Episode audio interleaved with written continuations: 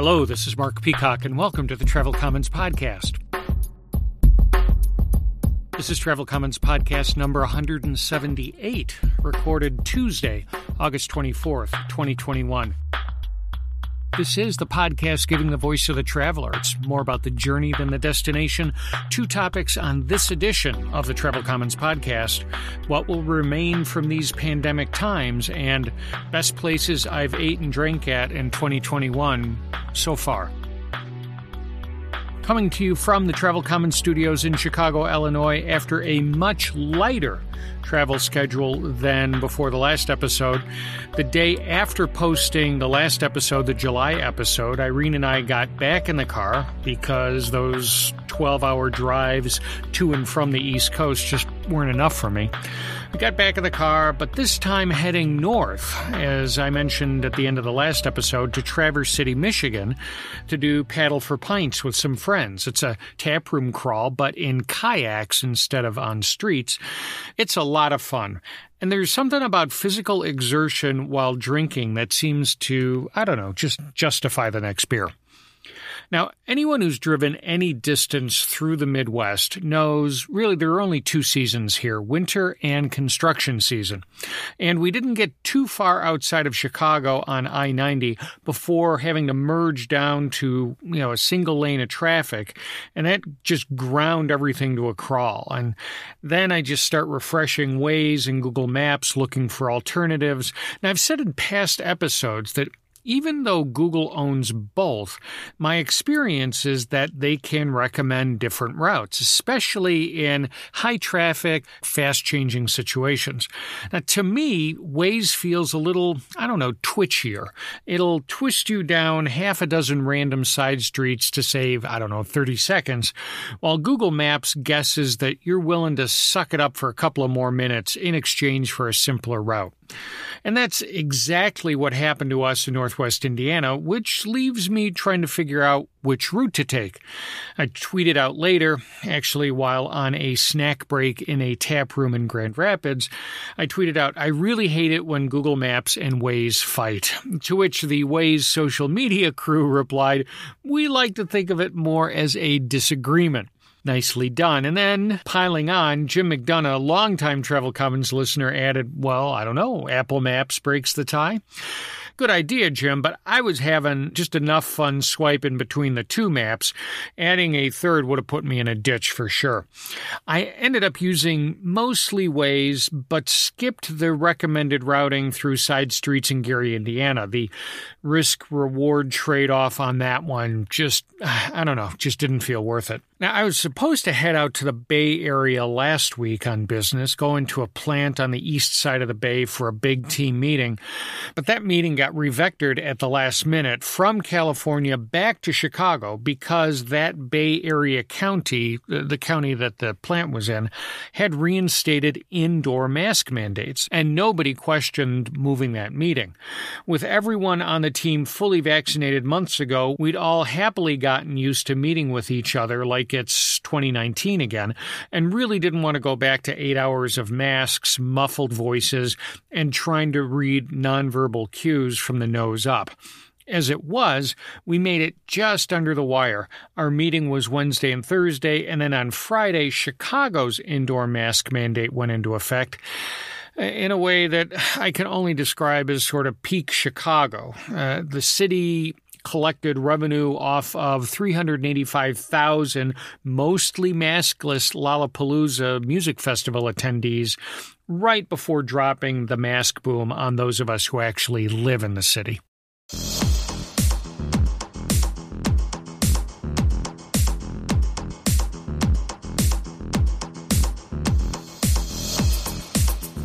So, following up, I, I have to tell you, one of the reasons it takes me so long to do an episode is that I lack the discipline to bail out when I get caught in a click spiral.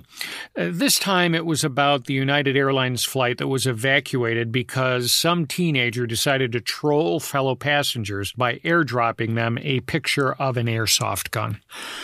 For the non iPhone users out there, AirDrop lets iPhones and Macs easily share stuff pictures, videos, web links wirelessly with others nearby.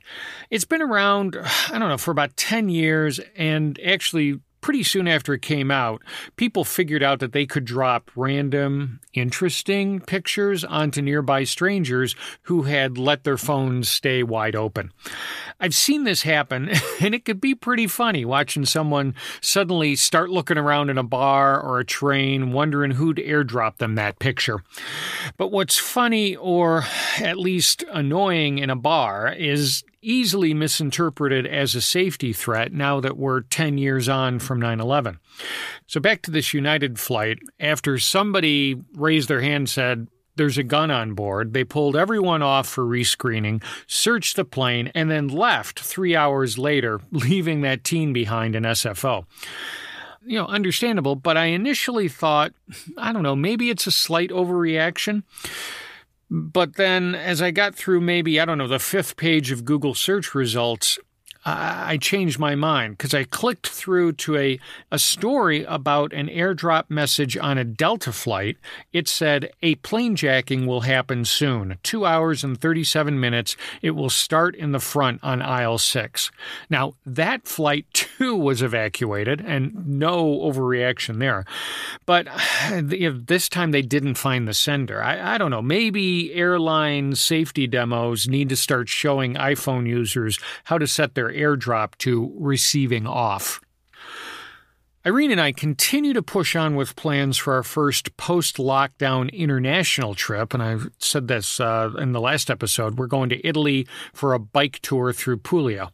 Now, you know, the whole Delta variant thing adds to the uncertainty. I talked in episode 175, a couple of episodes ago, about sorting through trip insurance and figuring out which credit card to use to pay for the tour.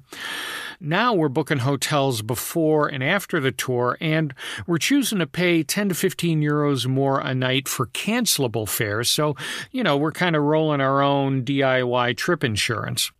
Now, booking our flight into Bari, Bari, Italy, which is where the tour starts, I've also felt the need to be a bit more thoughtful. Airline schedules seem to be a bit more, mm, I don't know, variable than usual. Last week, American sent me a note to let me know that our November Heathrow to O'Hare flight has moved up from 5:15 p.m. to 10:35 a.m. Now, I understand all this. Air traffic is not following predictable patterns and they're just trying to keep up. Now, for that direct flight home from London, you know, it's really not a problem. It's not even really that much of an annoyance. But when we're having to make a connection to a city with not frequent service, like Bari, Italy, it's a different matter. Now, the first thing I did was just X out anything that had more than one stop. It'll be hard enough keeping two flights aligned, let alone three. Then I focused on the big European hubs Heathrow, Frankfurt, de Gaulle, skipping connections at you know smaller places like Munich and Zurich. And finally, I was looking for connection times around three hours, what I thought would be sort of a Goldilocks connection, not too short that any hiccup on the inbound flight would cause a problem, but not so long that we'd be having to sit around in the airport all day wearing a mask, or would have to figure out COVID protocols in yet another country because we'd have to leave the airport because of an overnight connection. So, all that being said, we ended up booking on Air France with a two hour, 50 minute connection into Gaulle. But since I don't have any SkyTeam status, eh, that causes me a bit of worry. Maybe we get caught in a long non status security line. So I ended up doing some DIY trip insurance on the flight, burning an extra bit of my pile of American Express membership rewards points for a ride in business class and a cancelable fare, of course. Being in business class, it's going to make up for my non-status status on SkyTeam. Now, you could say I've gone way down a rabbit hole overthinking this one. And honestly, I wouldn't really argue with you. But then again, hey, look, it's the first international trip in two years that I've been able to plan. So, you know, it's kind of like an only child getting way too much of their parents' attention. Now, I was digging through my travel card wallet for my global entry card to find my known traveler number so I could put it on this Air France reservation, and ended up coming across a handful of Southwest drink coupons that are about to hit their expiration date. Now, Southwest says expiring drink coupons are good actually now through the end of this year, but Southwest has also suspended alcohol sales a few months back, and rightly so after a passenger assaulted a flight attendant. But they're saying that the booze won't return until the federal mask mandate ends. But the TSA just extended that until January, January 2022, which is past the end of 2021, the coupon's extended expiration dates. And honestly, I really don't see the TSA letting up on in flight mask mandates anytime soon. So, what is it, Southwest? You're going to be the first dry airline? I've said this in prior episodes, but I mentor startup founders at a tech incubator in Chicago. It's the 1871 incubator. Actually, they have a podcast studio there, and I did a podcast from their studio in pre pandemic times. So, a few months ago, one of my mentoring sessions was with a bionic implant startup. Implant the chip and the back of your hand becomes a contactless card. Get into your office or pay at Starbucks with the tap of your hand. Another reminder, I don't know, if a bit say unsettling or icky of the move to a cashless society. Now, I talked about this back in episode 136, back in 2017, uh, where I said I felt like maybe I'm the last generation of cash payers, that all my younger traveling colleagues rarely paid cash they paid everything with a card. And then the pandemic massively accelerated it. Everything went contactless. Nobody wanted to handle your cash. Last year in episode 165, I noticed that I had the same $200 of 20s in my wallet in June that I had taken out of an ATM right before the March lockdown. And then last month in New York, the coffee shop across from our hotel was card only. And actually, it's been the same forever at the ice cream shop around the corner from our place in Chicago. Restaurants that use the Toast point of sale system print out a QR code at the bottom of your receipt, letting you pay and walk away. The country of Sweden thinks they'll be completely cashless in two years. But I have to say, I'm seeing a little reversion to the mean post lockdown. I stopped off at a bar during a Saturday bike ride for mm, a rehydration break. I asked the bartender if she took cash. Yeah, she said. Uh, we've never stopped. It spends like everything else. And I have to tell you, it, it felt pretty good to put a 20 on the bar, order beers, and see her take cash from the pile, just like in 2019. Now, it's also that inflation is making it tougher for small places to eat that 2.5 to 3% card fee. The little Mexican place across the street from work, where I'll grab carne asada tacos for lunch, now tax on that fee for card users. They're pretty happy when I pull out cash to pay, but uh, I, I don't know, last week I got my change back 80 cents, all in nickels. I guess this cashless thing has also now caused a shortage of quarters.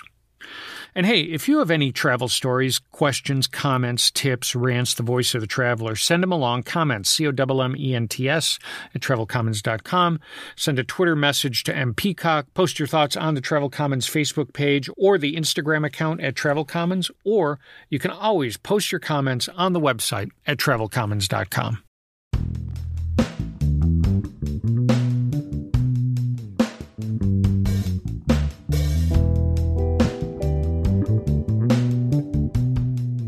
The first topic on today's Travel Commons podcast is what will remain from these pandemic times. In past episodes, I've been pretty skeptical about forecasts of permanent changes to the travel industry or society in general from the pandemic. I have enough gray hair to remember commentators using the same everything has changed and this is the new normal language 13 years ago after the 2008 Great Recession. Yet somehow within a couple of years, we ended up back to, I don't know, maybe within 90% of 2007. Reversion to the mean is a strong force unless it's countered by a stronger force, like saving money, which is why I think the odds on favorites for pandemic changes made permanent are what we've seen at hotels and restaurants. Checking into the Hilton in Midtown Manhattan last month, the front desk guy told us that they weren't doing daily housekeeping. We could either schedule housekeeping now or call them when we wanted it pre pandemic, Starwood and then later Marriott, when they bought them, would offer you points for skipping housekeeping. Go green, they called it. They pitched it as eco friendly, but it was really all about saving labor costs. But the Hilton didn't offer me any points. The week before, Hilton announced their new policy of on request housekeeping across all of their brands, really the first major chain to cement what had been sort of an ad hoc pandemic response, uh, cement that into a you know new chain wide policy. The press release talked about guest comfort, but you know, behind the PR flax, it's all about cost savings. I expect to see Marriott and others follow soon. I do have to give props to the housekeeping staff at that Hilton, though, the Hilton in Midtown. When after three days I did call a room for cleaning, they were there in five minutes. They were right there. It was, uh, again, impressive. A bigger loss to me, though, is the breakfast buffet. My usual pre pandemic routine was to work out and then take a quick pass through the concierge lounge for breakfast. Hotels must have found their ad hoc grab and go breakfast sacks cheaper because that too feels like it's going to be the new normal. And of course, there's QR codes. Talked about this in the earlier segment, but you know, I think way back to January 2015, episode 113, I just kind of scoff at a bartender in Minneapolis St. Paul Airport who reached over an iPad that was mounted in front of me to punch in my food order on the uh, on the screen. I thought to myself, this is never going anywhere. And now look, we you know we aim our own smartphones at QR codes and order our own meals, all without help. There's nobody leaning over and punching it in on our smartphones. And again, it ends up saving labor costs. I mean, the only contra to this is I wonder how much of it is truly saving labor costs versus having to deal with the labor shortages that are making the headlines almost every day. I don't know the answer to that, but I, I, I got to think that the cost savings is probably the bigger driver. Now, on the other hand, airlines, they started reverting to the mean at the end of last year when they dropped capacity restrictions and put butts in the middle seats again, just as their traffic was beginning to recover. And if this summer was, say, the first flight you've been on since pandemic, you'd think nothing had happened all the people, all the crowds. Well, you would have think nothing to happen except maybe the fact that everybody's wearing masks and nobody's able to order Bloody Mary eye openers on the morning Southwest flights to Vegas. Now, some people are predicting the death of cancellation fees for airlines, but I don't buy it. Uh, in 2019, United Airlines made $625 million in change and cancellation fees, and 10 of the largest U.S. carriers made $2.8 billion. That's just too big of a revenue hole to leave unfilled. And you know what? Those fees are already creeping back in. Most of the basic economy seats are back to non changeable, non refundable. And maybe not this year, but I'll tell you, if traffic holds up, I expect to see some airlines quietly not extend their fee waiver deadlines. And really, private company behaviors are pretty straightforward to forecast. Just follow the money. It's the government regulations that are uncertain. How long do mask mandates and COVID testing for uh, international entry, how long do those rules stay around? I mean, government rules only seem to ratchet up. It's been 15 years since the TSA had us take our shoes off and dump out our water bottles at security checkpoints. And other than letting people bring on larger bottles of hand sanitizer, nobody thinks the TSA is going to change those rules anytime soon. There's just there's just no incentive.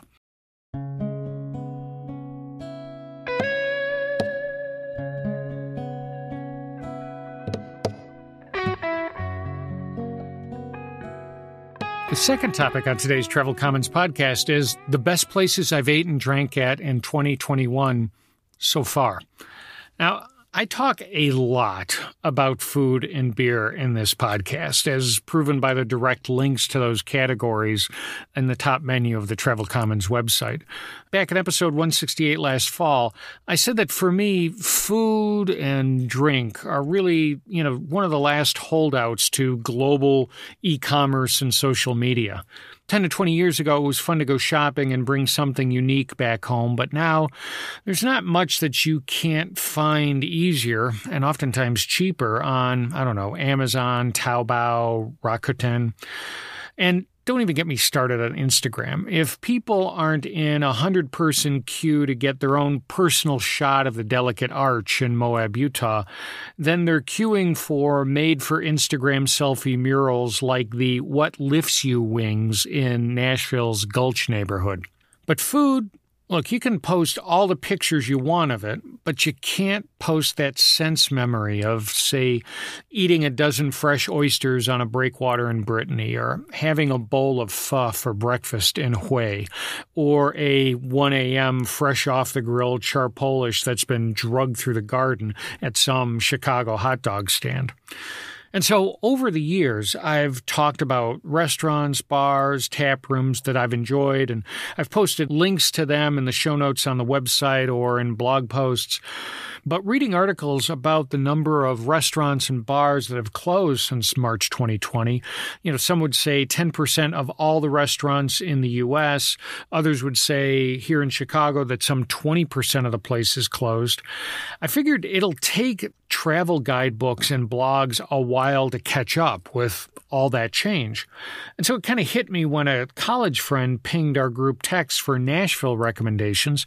I've been going there a couple of times a year, probably over the past five years. But when I started going through my list of places to give her some recommendations, it just struck me how many of these places had closed. I had to recurate my recommendations, and I figured a good start on that would be to post a list of the best places that I've ate and drank during my 2021 travels, put that on the Travel Commons website. Now, fair warning, this is a very idiosyncratic list. It's the best places I ate and drank at in, say, New York City in May and July. The New York list is pretty midtown, Murray Hill centric because that's where we were staying and that's where Claire was looking for flats. Now, I walked into Ted's Corner Tavern because it's around the corner from Claire's new place. It made the list because it's what I think a great neighborhood bar should be. Good sized bar with friendly bartenders who aren't too busy to chat with you. It had the right volume level, lively, but not so loud that you had to shout across the table. And, of course, 30 taps and a well curated beer list. I've tried to make my list a well curated one also. I don't mention restaurants or tap rooms that I thought were eh, fine, you know, sort of three or three and a half star places. Instead, it's a list of places that stuck out in my mind for one reason or another and would make me go out of my way to recommend them to, say, a college friend. Now, this approach is played out kind of in a funny way on my Portland, Maine recommendations. In that section of the list, I recommend Bob's Clam Hut in Kittery for fried clams and Island Creek Oysters Place in the East End Munjoy Hill neighborhood for local oysters, but I don't have a recommendation or a specific recommendation for a lobster roll place. Now, it's not for lack of trying. We had a lobster roll whenever we saw it on the menu, which I got to tell you was not a cheap exercise since they're running about 25 bucks a pop. But they were all good. We didn't have a bad lobster roll anywhere. So after all that, there wasn't a single place I could point to and say, go there for a lobster roll. I just would tell people, order one if you see it. It's probably good no matter where you are. Now, another oddity of the list, there's no Chicago places. Irene and I talked about this a bit. Between favorite places closing down and us cooking at home a lot more during lockdowns and the strict mask mandate, which in Chicago was worded kind of like the airplane mandate wear your mask at all times unless you're actively eating or drinking. So, you know, between all that, we, you know, we haven't been anywhere that's really stuck out. Well, I don't know, except maybe the Nancy's Pizza a couple of blocks from the Travel Commons studios. They do a great pepperoni, spinach, and fresh tomato pan pizza. Uh, you know, okay, they they're going to definitely make the list. And, and because the list is a work in progress, I posted the first edition on the website last week with sections on Tucson, San Diego, Nashville, New York, like I said, and Portland, Maine. You'll find a link in the episode description in your podcast app if it supports HTML descriptions.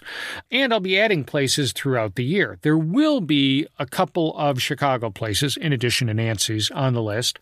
I'm sure we'll find places in Puglia to add. And I'm positive I'll find some UK tap rooms that'll make the cut because Rob Cheshire of This Week in Craft Beer has offered me a personal tour of his favorites. And when I've added a new section or think there's enough stuff to justify people taking a fresh look, I'll put a new date on it so that it goes back up to the top of the food and beer sections of the website. I'll also post a pointer to a new edition on Facebook and Twitter. And hey, if you end up hitting one of those places, shoot me a note and let me know if I got it right.